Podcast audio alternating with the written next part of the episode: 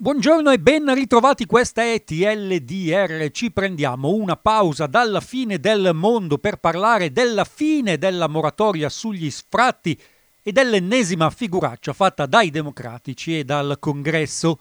E poi di come quelli che stanno pagando più di tutti la fine del Covid siano i senza tetto, anche se varia a seconda delle città. 10 car, 3 door San Francisco Airport train now approaching platform 2. TLDR un podcast serissimo. Nel weekend è scaduta la moratoria sugli sfratti. Per l'ennesima volta in boh, 7, 8, 10 anni il congresso non ha combinato un tubo e Nancy Pelosi è furiosa con Joe Biden che non vuole pensarci lui.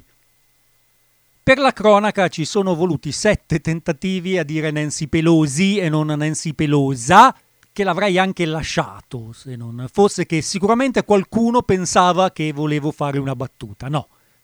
Tornando a noi, lo schema è in realtà piuttosto consueto tranne quando prendono tutti assieme decisioni unanimi che regalano mercati da miliardi o triliardi di dollari alla volta sotto la pressione delle lobby, i membri del congresso devono aver scoperto che trovare qualcuno cui dare la colpa dei propri fallimenti funziona, funziona benone.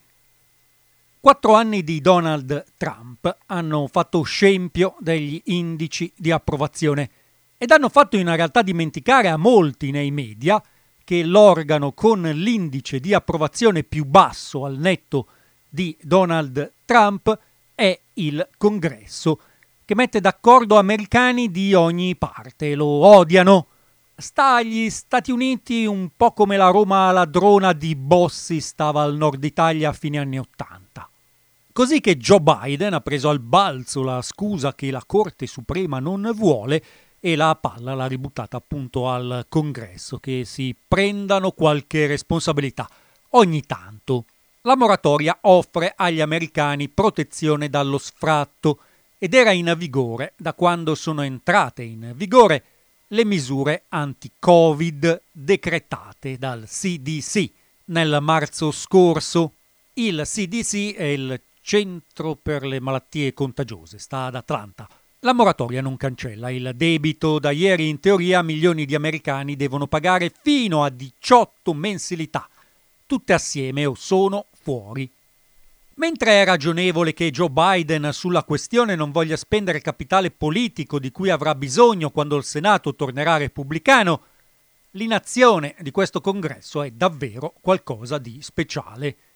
E persino mentre registro c'è Nancy Pelosi in tv che dice è colpa di Biden, è colpa di Biden.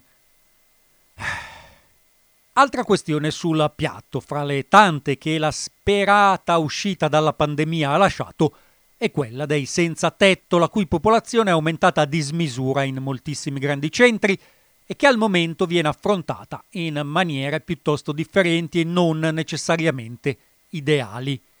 Il che fa rabbia perché una cosa che il Covid ha dimostrato è che il problema dei senza tetto è risolvibile. Durante la pandemia la situazione abitativa, sia in termini di nuovo housing, sia di sicurezza, pulizia e vivibilità degli accampamenti è sensibilmente migliorata.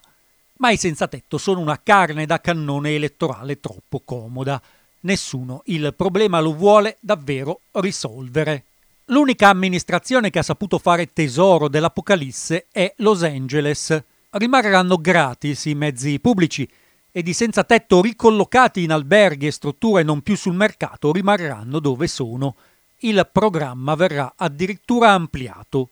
Diversa la situazione a San Francisco, dove a migliaia sono stati sfrattati dai vecchi hotel in cui abitavano da più di un anno con 12 ore di preavviso, divieto di portare con sé più di un bagaglio, un'ulteriore crudeltà del tutto gratuita.